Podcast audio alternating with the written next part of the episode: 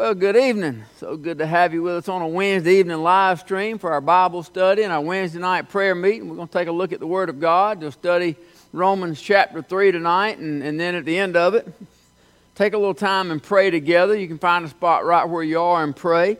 Now, I do have some what I think is exciting news for you before um, we get into the message. And one is, if you were here Sunday, you know that we were able to start back. Um, junior church and our middle school program and high school program Sunday morning. Uh, we kind of did it on July 4th on purpose, hoping for a little bit lower number, kind of give us a soft start. And to be honest, kind of feel our way through this stuff and see how it is to do things with mask on. But it went extremely, extremely well. I'm, I'm very pleased with how well Sunday went. I'm, I'm very pleased uh, with the number of people that was here. To be honest, we had more people in the sanctuary Sunday than I expected to have, being July 4th weekend.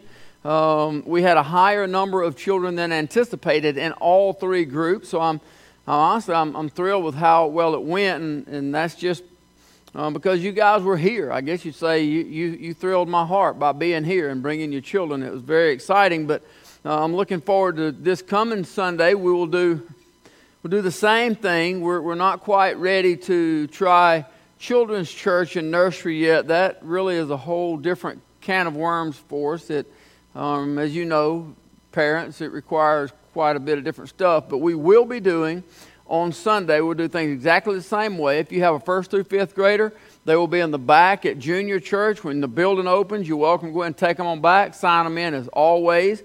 Um, middle school, which is Emerge, and high school, our focus program will be in the sanctuary until the, the music portion of the service is over, and then they'll be dismissed to get up and move over into their locations. But something new um, that I want to put there. Um, next Wednesday, we're, we're going to begin to open things back up to our children and young adults to the same age groups. I, I'm not sure about anything fifth grade and under just yet, but what we will do next Wednesday is emerge. You guys get to come to church again. I know a lot of you excited about that. I know you've been missing it down there with Jason and Amber. Y'all, y'all guys have a great time. And, and I kind of miss hearing your music down there. Usually my platform's bouncing a little bit with y'all down there singing. And it's been quiet down there and it's been quiet in here. So we're going to have Emerge back down there singing. I'm excited about you guys being back in on a Wednesday night. Also on Wednesday night, our high school group will be meeting again in the youth sanctuary next Wednesday at 7 o'clock you guys can come on in and gather up over there. Now, mask will be required, parents. Just make sure that you know when you bring your children. Nothing's any different on Wednesday than it is on Sunday or any other time. On this campus, we're going to continue to do the best we can to protect the campus and protect those on the campus.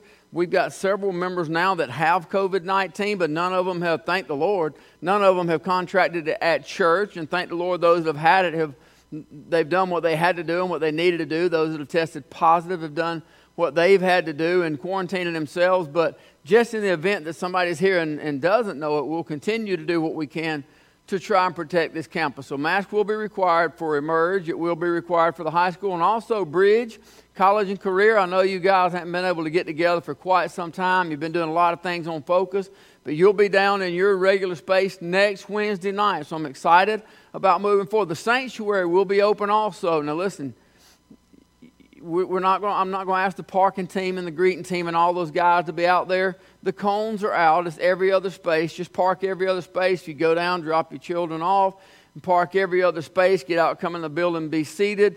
You know, at some point, um, we're, we're going to just kind of hand things over to you. You know what we're supposed to be doing. Six foot social distancing everywhere um, not just at church, but the church is included in that everywhere we go. So I'm going to ask if you would to make sure you keep your social distance in the parking lot. Moms and dads, you're welcome to bring your children and then come into the sanctuary, and we're all going to try to plan to finish up between 7.50 and 8 o'clock, so we'll get through about the same time. So we, will ask people to go back to their cars so that we're not creating a, a congregating place here on the campus. But I, I'm excited about that. I really am. I, uh, I, was, I was pretty dejected last week going into the staff meeting knowing we couldn't take the mask off and we weren't going to be able to go forward with children's programs and to be able to negotiate a way that we could open some of the children and young adult programs is very exciting to me. I was, I'm very concerned that our young people have gone 18 to 20 weeks without any church in their life. I realize you may be reading the Bible to them at home, you may be studying at home, but, but they, they need their friends, they need the body of Christ, they need their teachers. We all need each other. I need you in this place. I hope that somebody out there needs me, but whether you do or not doesn't change the fact for me. I need you. I need you here, and, and I, I feed off of the Spirit. Sunday morning was awesome. I've had several people talk about the Spirit that was in here on Sunday morning. I know it was for me. I greatly appreciate the Spirit that you brought, and a lot of it has to do with the fact that we're getting a little more comfortable with things that are the new norm. We are getting a little more comfortable with the mask. I say that. I hate it with every fiber in my body. But I still, we, we are getting a little more comfortable with somewhat of a new norm. But I'll ask you this to kind of spread the word. We're getting a little too comfortable in some things, myself especially. Um, I noticed Sunday morning, and, my, and even within the staff outside of myself, our circles are getting too small in the foyer, um, in, in, the building, in the parking lot our, our, cir- our whole circle's not even six foot with four or five people in it. I would ask you to spread the word. That, let's go back this Sunday. Help us remember it's okay to take a step back from somebody right now to, to help us do that. Listen, when those people are riding by there on the road and they see us in the parking lot, they need to see us six foot apart. We need to be setting an example in the community for, for how to do this. We ought to be um, examples of everything. So I, I thank you for all your patience, all your perseverance, and all you've, all you've done. I thank you for Sunday, for the, the spirit that you, you brought in. But I'm excited to be moving forward with ministries. We may not be moving forward with all of them, but we are moving forward with several of them. We are moving forward with ministries that are teaching our children and our young adults in a time when they desperately need it. I do want to ask you to remember your prayer list, faithlagrange.com. Look at your prayer list, pray for all those on there. I would ask you to pray for the church, continue to pray for the church as a whole around this country or around the world, the church, period.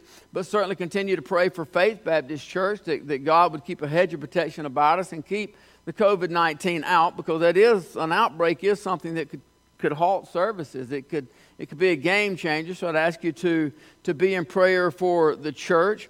Um, also, there on the website, all the names. I, I, did get to talk to Brother Terry today. Um, he, he's, doing, he's doing pretty good. Miss Phyllis has got a surgery coming up. I'd ask you to be praying for her. They're going to do some surgery where she fell about three or four weeks ago. Um, I was talking, calling him about Mr. Norman Smith. Um, he, and Miss Yuta both were in the hospital earlier. He is home now. They, I think, he said that they both had pneumonia. Um, I'm not sure if Miss Yuta's got to come home yet or not. I'm pretty positive that Mr. Norman got to come home a couple of days ago, but I'd ask you to continue to pray for them as well. Um, Michelle Nichols, I got a text yesterday from Jenny that they thought Michelle had maybe had a little mini stroke, put her in the hospital. They have transported her to Atlanta. She was in an ICU unit as late as lunchtime today. Not sure what all is going on there, but they've, they've had a tough time. Bobby just got over the COVID 19. They, they have had several weeks. I'd ask you to continue to pray for them. And um, Susan Bailey, I won't go into details. I will ask you to please be an earnest, earnest prayer for that family. They, they have had the most horrendous past month of, of probably anybody that I know. And I mean, I know obviously people dealing with a lot of hard things, but they, they have had unbearable. If it wasn't for the grace of God, there's no way they could get up in the morning and put one foot before the other. But they are a testimony of God's strength. They are a testimony of God's grace. They are a testimony of God's goodness. But they need your prayer. So I'd ask you to continue to pray for that entire family. Also, the Pemberton family. We may not have music for a little while. Um, Tim uh, has had COVID 19. Miss Joy came down with it. I'd ask you to be in prayer there for the baby, um, that God would keep a hedge of protection there. And um, yesterday, day before yesterday, they were getting a little better. Miss Joy was even getting a little better. They're just still really weak. But this morning, actually, it was yesterday evening, Tim said that his fever had gone way back up and, and he was feeling bad again, kind of a, a relapse. So I would ask you to please be in prayer for, for the Pemberton family. The, the children are still doing good so far and pray that, that God would keep that out of there. I know they'd appreciate it um, Jacob Maddox. Um, he he's doing well. Last time I talked to him, recovering well. He didn't he didn't seem like he didn't talk like he either he's tough as nails, um, which may be the case, or he didn't have quite as bad a case. He didn't seem, but but they do need your prayer. I'll tell you that. But there's several others that are dealing with COVID 19, and some are certainly have some really really bad issues. Ran into a friend the other day that had had it, and he he said he laid in the bed and asked God, if you're not going to heal me, would you please take me home? He said it was absolutely unbearable, the pain, things went through, and I've had about three or four people describe it that way. So I'd ask you to be in prayer. Uh, also, if you've got anybody to add to the prayer list, and I know we, will get started in a minute, but I got some things I wanted to share with you. Um, but the prayer list, if you've got anybody to add to the prayer list, you'd please call the church office or either email it to the church website there, and Miss Sylvia will get it. Add the names to the prayer list. Please get them on there, and please be faithful to, to pull those lists up and look at both pages, read those names, and call their names out before God. They, they need our prayer, they desire prayer, and God answers our prayer. He answers your prayer. And I thank you for your faithfulness to pray. So tonight, Romans, we'll continue our study. We made it to chapter 3 of the book of Romans last week, and I went ahead and read the first six verses, but we really didn't discuss them. We just read them, took a look at them, and it was kind of at a, a stopping point in time without getting in the middle of something and having to stop. So we went ahead and pulled up there. But, but we're going to go ahead and pick up there today. Last week, Paul was, was telling the Jew that knowing the law doesn't make you a Jew, circumcision doesn't make you a Jew. Those are things from, from the inside. Just like circumcision doesn't make a Jew a Jew, he's either a Jew or he's not. The circumcision has nothing to do with it. The same thing is true in today's world. Knowing what is right knowing what you should do, knowing the will of God and salvation, knowing the things about Christ, that's not what gets you saved. Knowing to do right and doing right is two different things. Knowing to do right showing up occasionally on a Sunday morning at church or doing those things, that doesn't make you a Christian any more than the circumcision makes a Jew a Jew. It's what's in the heart of the man that matters. We even looked at it last week. Even James talked about it, be you doers of the word and not hearers only. We, we are to do the word, live the word, if the word is real in us, if the word is alive and well, if we are washed in the blood, if we are anointed with the Holy Ghost. We are filled with the Spirit of God. If we are indeed a child of God, we will do the things of God because it matters. It's what's inside that comes out. And we're going to finish up tonight. Um, Lord willing, if we get to that spot, we may get a little past there, but somewhere toward the end of the study, we're going to come back and look at that same thing. It's what's on the inside of a man that matters. Here in Romans chapter 3, verse number 1, what advantage then hath the Jew, or what profit is there of circumcision? Much every way, chiefly because that unto them were committed the oracles of God. For what if some did not believe? Shall their unbelief make the faith of God without effect? God forbid. Yea, let God be true, but every man a liar, as it is written, that thou mightest be justified in thy sayings and mightest overcome when thou art judged. But if our righteousness, if our unrighteousness commend the righteousness of God, what shall we say? Is God unrighteous who taketh vengeance? I speak as a man. God forbid. For then how shall God judge the world? Father, thank you for this letter. Thank you for this book in its entirety, from in the beginning to amen.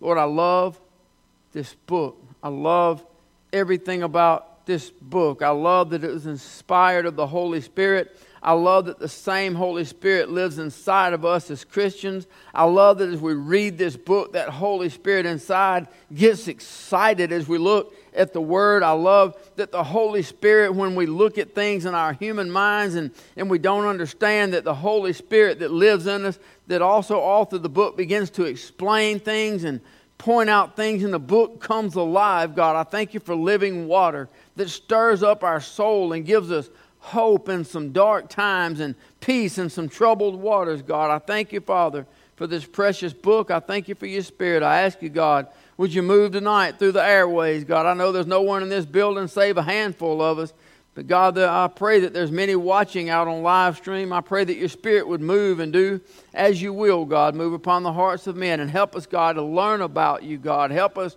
to truly be doers of the word and not hearers only, that we might seek your face, learn your word, and do your will, God. We love you. We thank you and we praise you in Jesus' precious holy name. Amen. It's amazing how much people pretend in their relationship with God, how much they, they pretend uh, about their, their walk with the Lord or their personal relationship. You know, people can go a whole week and basically never mention God. They can go an entire week and spend little, if any time at all, in prayer. They can go an entire week and not open this book.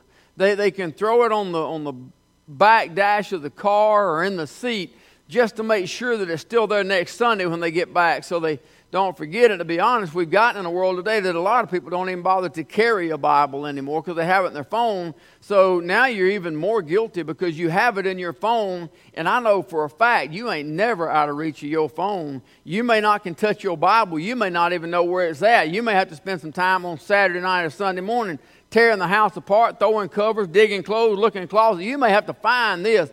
But I know for a fact you ain't got to find your phone. You can touch it at all times. You start getting all kind of all, all excited and bent out of shape if you out of reach of your phone if you can't hear it ring. So I know your phone's with you, which creates a greater accountability because pretty much I would imagine all Christians have some form of Bible app. I hope you do.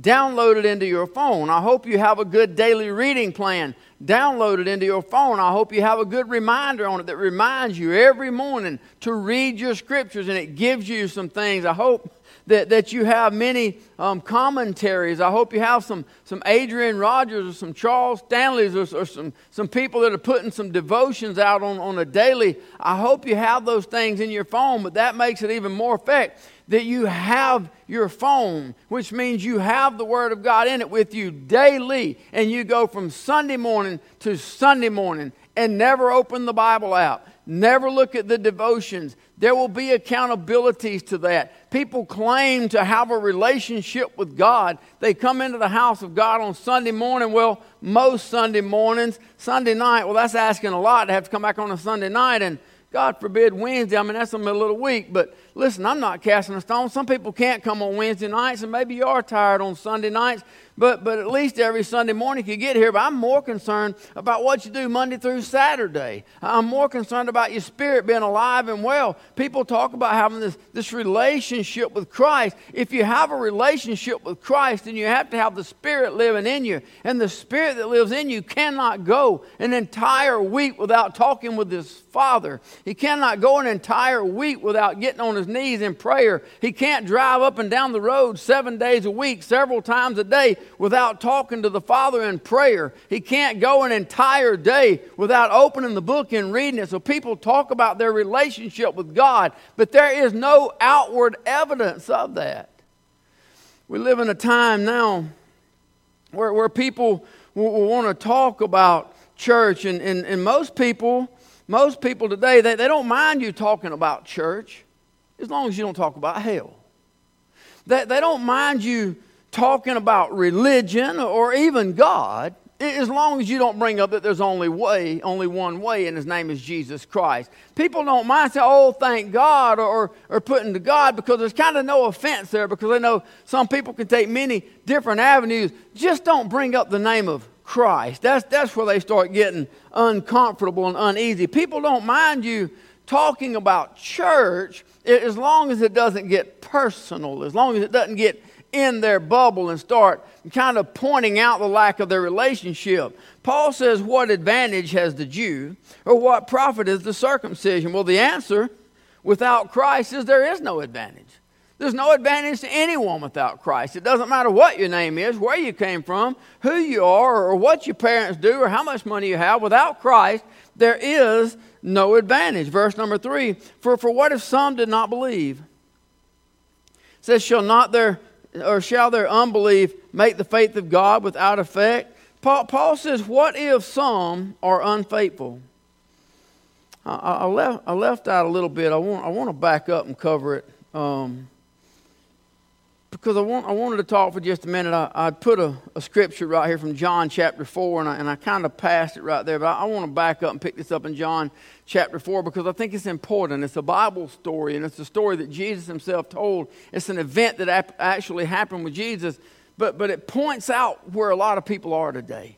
It, it points out how a lot of people are in our world. It's, it's the woman at the well in John chapter 4. See, this woman, she went to the well in the middle of the day on purpose. She went there at that time of day deliberately so she didn't have to talk to people. She knew the, the other women that came. She didn't want to talk about church. She, she's divorced five times. She's living with a man she's not married to. She's obviously got a whole lot of stuff going on in her life. She don't want to talk about that. She, she's got a bad name around town. She's not very well known in the community. She don't want to be around these people. There's a reason she came in the middle of the day. She sees Jesus there. Jesus asks her a question. He, he says, or he, he gives her an instruction. He says, Go, call thy husband to come hither. Now, see, she came not wanting to see anybody, but Jesus is there. And, and now Jesus is going to talk in her mind, religion, if you will. Now, she doesn't really mind a whole lot talking the, the religion right here until the truth started getting too close to home. See, most people don't mind you talking about church. A lot of people don't even mind the preaching as long as we don't point out anything in your world. You, you stay on them homosexuals and you knock out them drunks and them drug addicts and, and those adulterers and and man, people on prison, those rapists and murder, boy, you hammer them home, but, but don't get into my petty sins now. Don't, don't get over in, in my bubble. And that, that's kind of where the world's at. Well, see, this, this is this woman. Jesus got in her bubble when he said, Go call your husband, and, and you and him both come on back. She thought she could just get out of it. She said, I have no husband. She thought that'd be the end of the story. That's the simplest way to get out of it because I ain't planning on coming back. But Jesus said, Thou hast well said, I have no husband, for thou hast had five husbands. He whom thou now hast is not thy husband. In that saidst thou truly. The woman said unto him, Sir, I perceive thou art a prophet. Wow. She became a brain surgeon all of a sudden. She got brilliant. God, God just, Jesus God in the flesh just told her her past. She's thinking, I've never seen this man before in my life. He knows this stuff about him. I perceive that a prophet. But then she tries to change the subject. Let's get this off of me. That, that's enough. Let's, let's don't talk about what's going on in my life. She says, Our fathers worshiped in this mountain. You say that in Jerusalem is the place where men ought to worship. See, she tries to take the main topic and turn it, but Jesus just brings it back home. Woman, Believe me, the hour cometh when ye shall neither worship in this mountain, nor yet at Jerusalem worship the Father. She didn't mind the discussion of religion as long as it didn't get too close to home. That's kind of where the world's at today. That's where a lot of casual Christianity is today a lot of people don't mind us preaching and talking right now. Let's just don't talk about those that are sitting home and calling it because of COVID 19. I'm sorry. I could swallow that pill better if I didn't run into you at Walmart and the grocery store and Home Depot and run into you at restaurants and see you driving up down the road. Listen, I could swallow your pill. I have no problems at all. You tell me I can't come to church. I'm waiting on this to die down a little bit. But if that's true, I don't really think I ought to see you around town. If you wait on this to die down a little bit, somebody ought to be bringing you your groceries. You ought not be building nothing at your house. You ought not be going out to the lake and, and going out to eating and stopping over at the marina and hanging out at the gas pumps. If you really are staying in, I shouldn't be seeing you everywhere else. Now, people don't mind me preaching on hell and all those wicked ones, but you don't like what that right there because, because that starts getting a little too close to home. But that's where we're at in today's world. We want our ears tickled, but the Bible talks about that in the day that, that they'll, want, they'll have itching ears. They'll, they'll want to be tickled behind the ear. They want to hear real good, feel good preaching that tells you how good you are. Well, you're only as good as the blood that's on you. And if the blood ain't on you, you're no good at all. If the blood is on you, you're going you're gonna live it. It's going to show up in us. Well, all that was an add on. I really just wanted to back up and read, but that's okay. I enjoyed it anyway. Paul says, What advantage? I'm going to go back to where I was in verse number three. What advantage is the Jew? He says, For what if some did not believe in verse number three? Shall their unbelief make the faith of God without effect? Paul says, What if some are unfaithful? What if some of them don't believe? Is that going to change the faithfulness of God? He says, God forbid. He said, I mean, absolutely not. Let God be true, but every man a liar. Then he says, as it is written. That means that we, we all know that. That means in the Word of God, it's already been said. Paul said, I'm not making anything up. I'm not adding my own stuff to this. Let me give you the book. Listen, if it don't come from the book, you really don't make a hill of beans what it is. If you want to talk to somebody and you want to talk about truth, stay with the book. Your opinion is it is this book is all that matters. Stay with the book. Paul says, "Hey, let's just go back to the book. This is what the book says. Let God be true and every man a liar. The truth has already been spoken." So Paul said, "Let's just take the truth and bring it over and put it here. There's no reason for me to try and answer what God has already ta- uh, God's already talked about. God's already wrote it. David wrote about it in Psalms chapter 51. This is after his sin with Bathsheba. This is after Nathan the prophet has come and pointed out and said, Thou art the man. This is after David has been confronted with this sin and now he's confessed it before God. And he wrote in Psalms 51, verse 1 Have mercy upon me, O God, according to thy loving kindness, according to the multitude of thy tender mercies Blot out my transgressions. Wash me thoroughly from mine iniquity. Cleanse me from my sin, for I acknowledge my transgressions, and my sin is ever before me. Against thee, thee only have I sinned, and done this evil in thy sight. But then we have the words that Paul spoke of here that thou mightest be justified when thou speakest, and be clear when thou judgest. God is ever merciful, God is ever true. God never lies, can't lie. He is pure and holy and righteous. God never goes back on His word. God is always faithful. So if there's anything wrong in the equation, it's not God, it falls on us. Verse number five here in our text, Romans chapter 3. Paul goes on and says, But if our unrighteousness commend the righteousness of God, what shall we say? Is God unrighteous? who taketh vengeance. And then he says, I speak as a man. There were those in the day, we see here in the letter, there were those in the day that they were preaching that our unrighteousness actually enhances God's forgiveness. It's like it, it lets people see God's forgiveness more in our wickedness. So the more we sin, the better God's grace looks. And, and that's what they're saying. That is completely contradictory to everything that the Word of God says.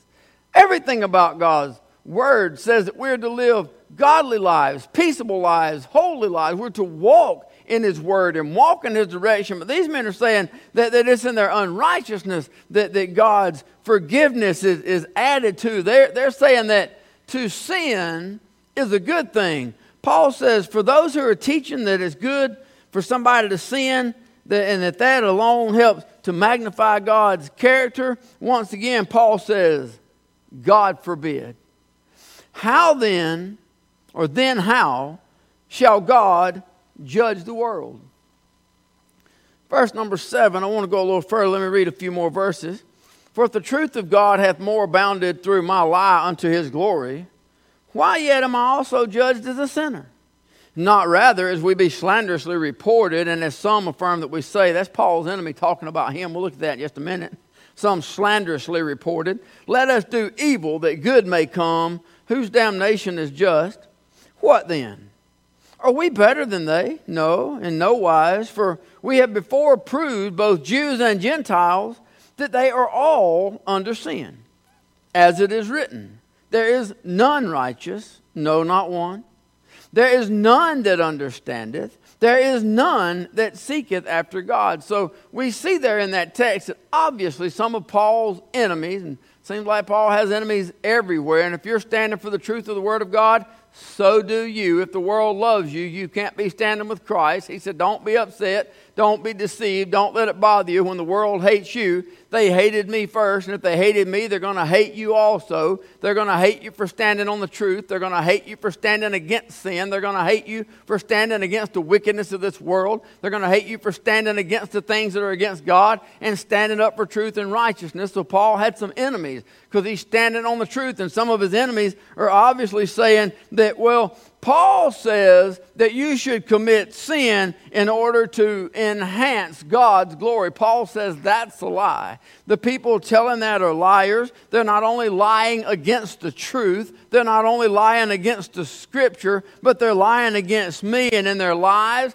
they are only condemning themselves. Understand when someone is tearing you down, when someone hates you, when someone is teaching against you, if you were standing on the authority of the Word of God and you were standing in the truth of this book and you were living your life as pure and holy and as righteous as you can, and someone is condemning you, you don't have to defend yourself. God will defend you. He may not defend you in the here and now, but judgment day is coming. Don't get caught up in the little yak yak and get your mouth caught up in with their mouth and cost yourself rewards. You let them say what they say. You continue to preach the gospel. You continue to live in the word of God, and their own mouth will bring their own condemnation on them. That's what Paul says. Let them talk about me. Let them say their stuff. All they're doing is condemning themselves with their lies. Paul is pointing out there's a difference between religion and truth. There is a difference between a true child of God and a poser.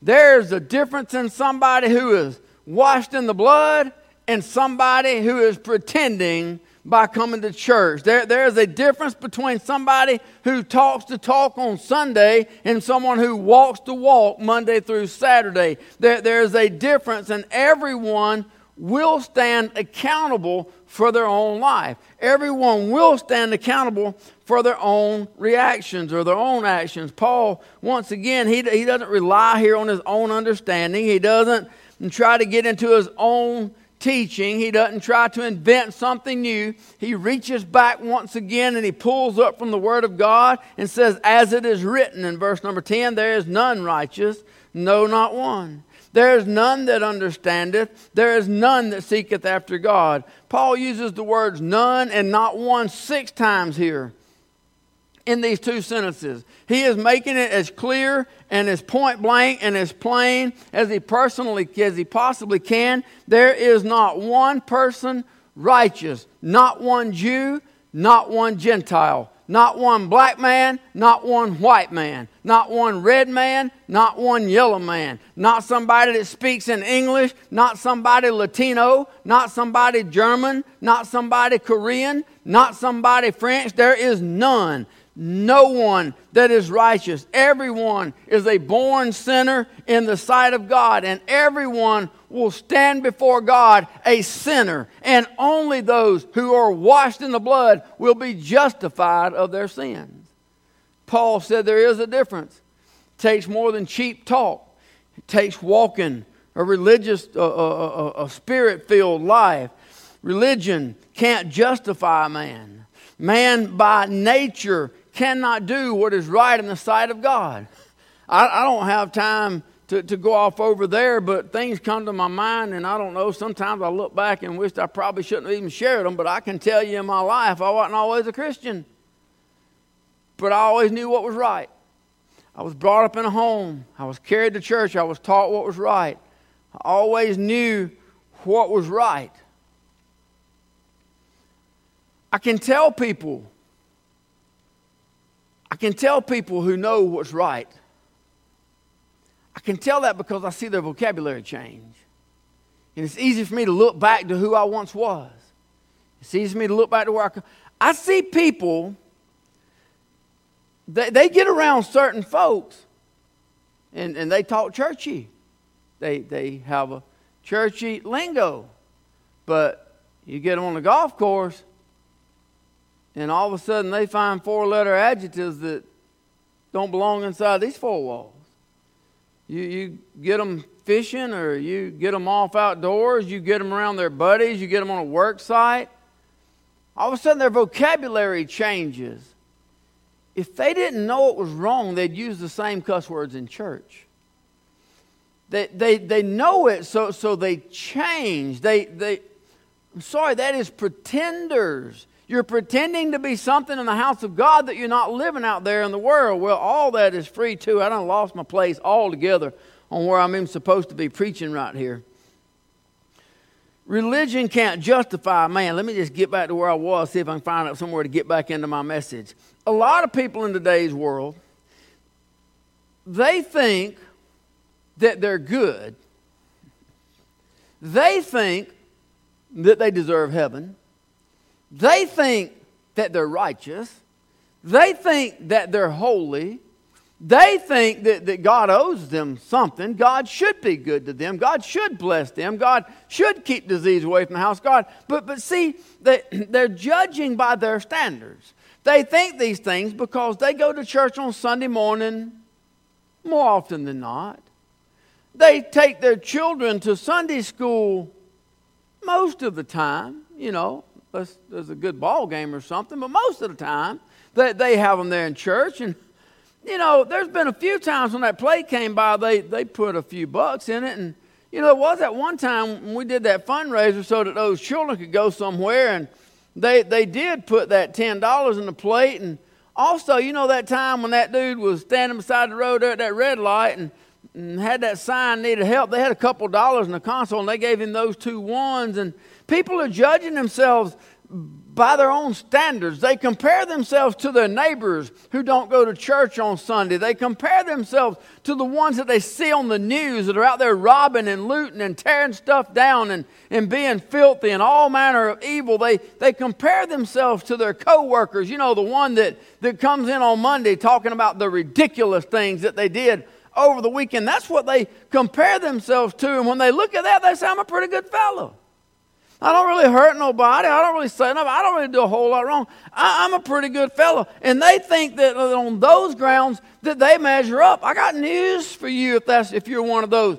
God's not going to measure you by that standard. God's not going to stand you up against your neighbor. God's not going to stand you up back to back with your coworker. He's going to stand you side by side with the perfect, holy, unblemished Lamb of the Son of the living God. That's what He's going to measure you by. That's the standard He's going to hold up to. And everyone is going to fail miserably when compared to Jesus Christ. God is going to measure everything by, by His Word. God is going to take this book. Do you know why it's important for you to read the Bible every day? Do you know why it's important for you to spend time in the Word of God? Why it's important for you to know what the Bible says? Because this is your this is your standard. This is your measuring stick. God is going to stand you up. This has got every word, pure and true and holy. Everything that you're going to be judged by is written right here. It's important for you to understand you're not going to be judged by, by the Joneses. Sorry, I, I shouldn't use names, but that's just kind of keep up with the Joneses. It's an old slander. But he's not going to be worried about you keeping up with the Joneses or, or anybody else. He's not going to worry if you got Richardson kind of money, you know, that high dollar stuff. He's going to measure you against the book. Hey, don't be cutting me off. I'm sorry. You, you can't never mess with your sound man or your cameraman. That's or, or, or your, your video. I'm, I'm seriously outnumbered. It's three to one.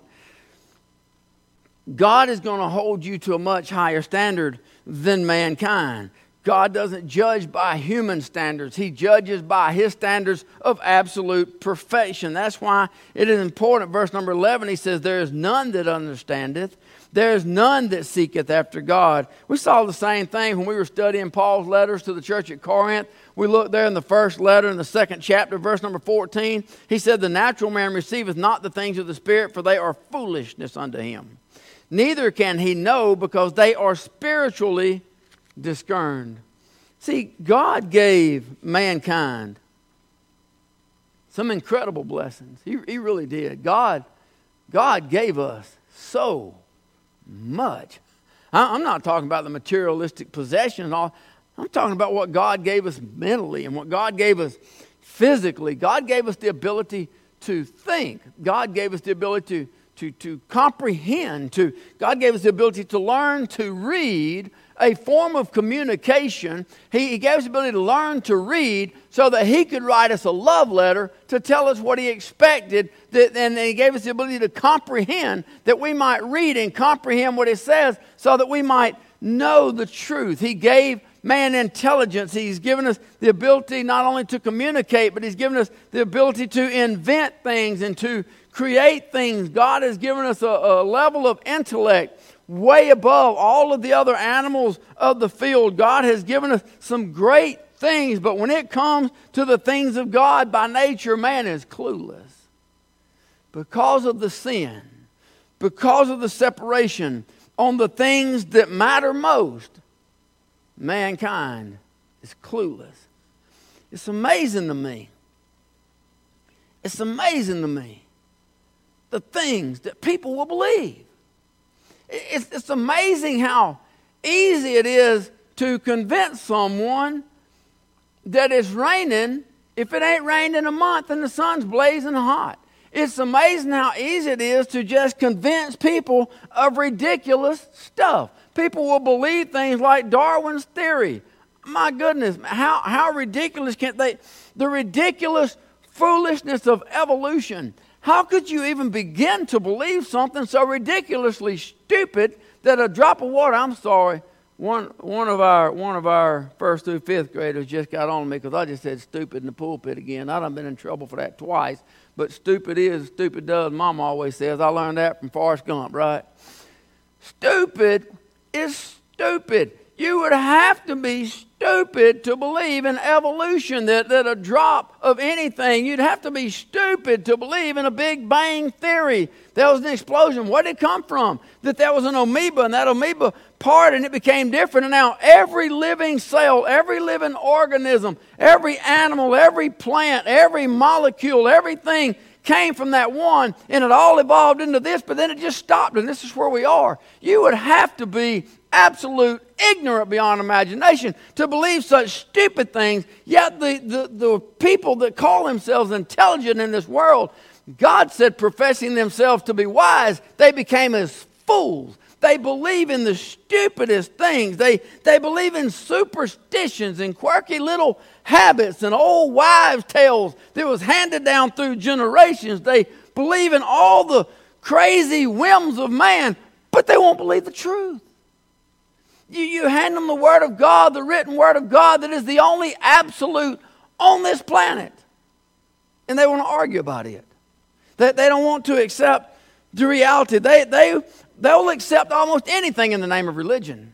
You can come to them in religious, they believe religious stuff. You can give them anything in the name of religion. Just don't start talking about the one that died to save them.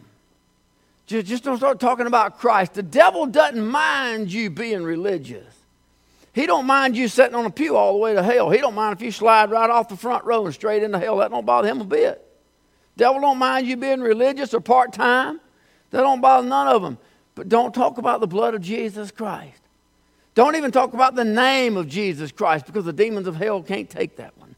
They can't stand that one. That is the name by which every demon must flee. All the devils of hell must get out of town when you start talking about Jesus. Well, they can handle anything else. People don't mind you talking about religion, just don't talk about that name. People today, in order to form their own imaginations and their, their own absolutes and their, in order to comfort themselves so that they can sleep at night. They tell themselves, I'm a pretty good person. Besides, there, there's, there's lots of ways to get to heaven. I know there is. I heard Oprah Winfrey when she said it. Oprah Winfrey said, Well, there's thousands of ways to get to heaven. There has to be. Well, here's a news flash for you. Whoever told that to Oprah Winfrey forgot to tell it to God, so God doesn't know it, so God thinks there's only one way, and God's only going to go by one way. So you might better forget Oprah Winfrey and get on tune with the one because they forgot to pass that memo along to God, and God's still thinking that His Son Jesus Christ is the only begotten one. He's the only perfect Lamb. He's the only spotless, sinless sacrifice that paid the price, and that is the only way God's going to let you in. The world don't want you to talk about that. People say it don't matter what you believe. It don't matter what you believe as long as you truly believe it. long as you truly believe it, that's all that matters. Well, the Bible says the demons of hell believe and fear and tremble in the Son of the living God, but they ain't going to heaven. But, you know, hey, as long as you believe it. Well, what about this? Let's just, what if you believe? I, mean, you believe. You, you firmly, you believe this. Nothing can tell you different. You believe that 2 plus 2 equals 10. You believe it.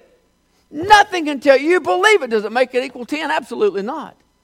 You can believe it all you want, but it's still going to equal 4 when you get up tomorrow. I don't care what you believe. It's the same. It's not about what you believe. If, if you know, math has its absolutes.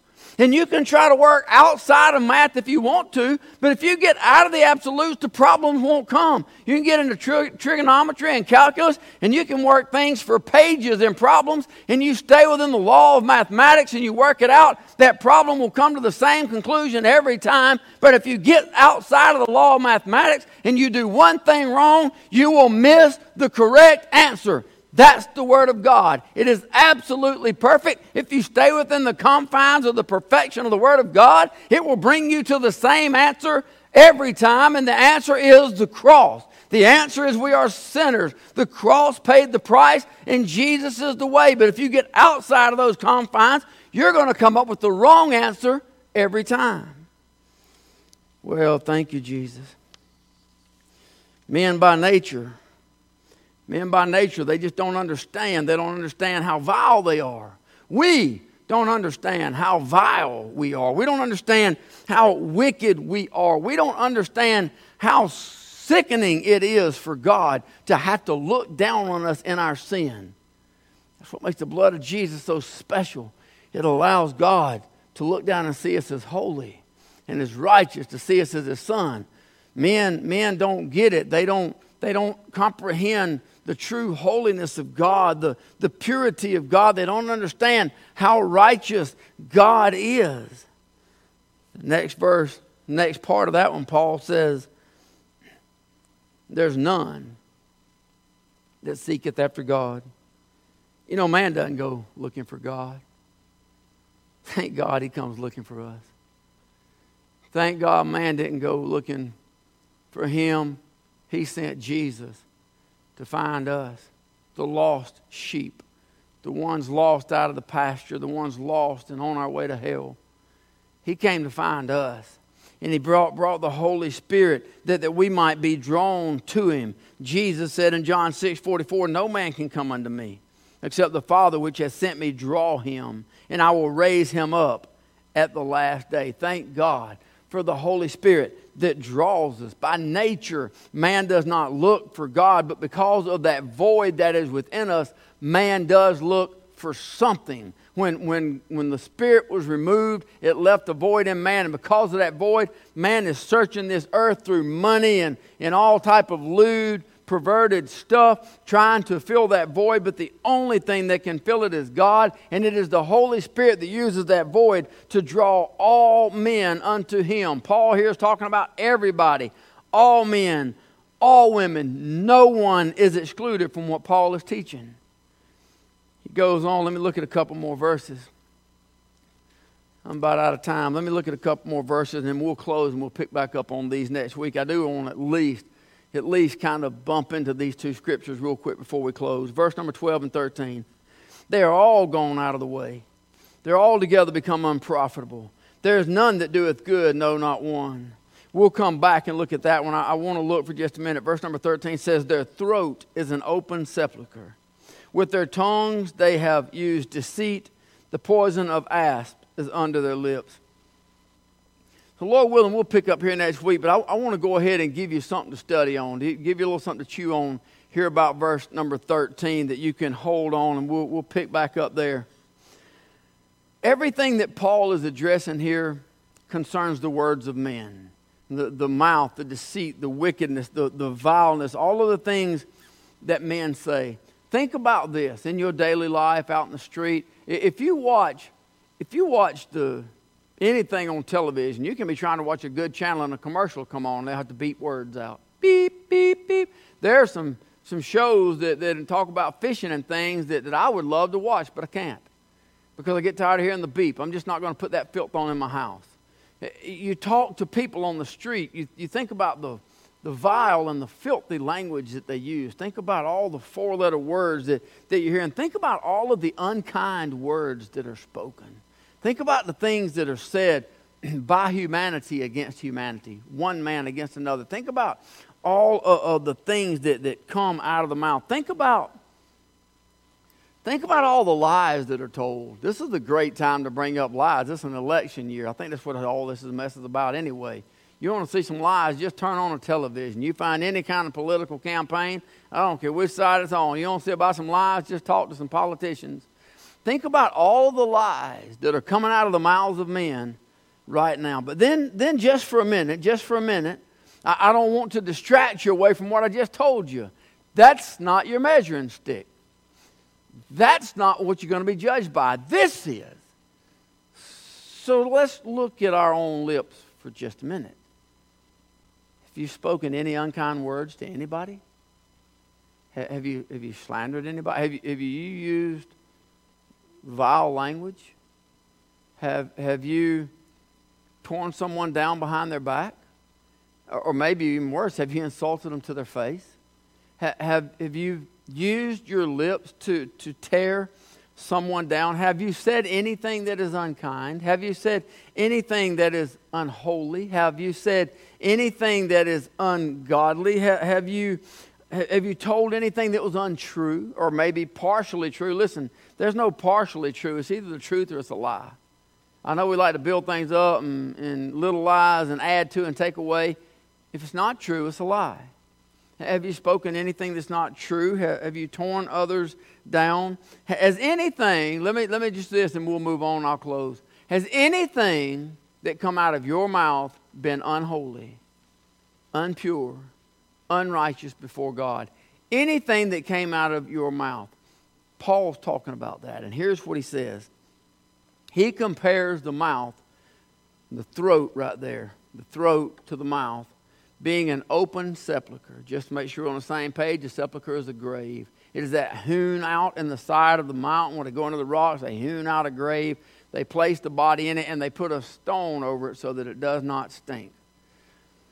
But what Paul is saying right here is that the mouth is like an open grave, like an open sepulchre that has no stone. Now, here's what happens when you get around the mouth, the mouth stinks. But it's not the mouth, it's from what's inside that's causing the stink. It's not the sepulchre that stinks. It's not even the mouth or the distance around it. When you take the stone away, the stench is coming from what is inside the sepulchre. Paul said that's what your mouth is like. The stench that comes out of the mouth of a man isn't from the mouth, it's from the heart of the man.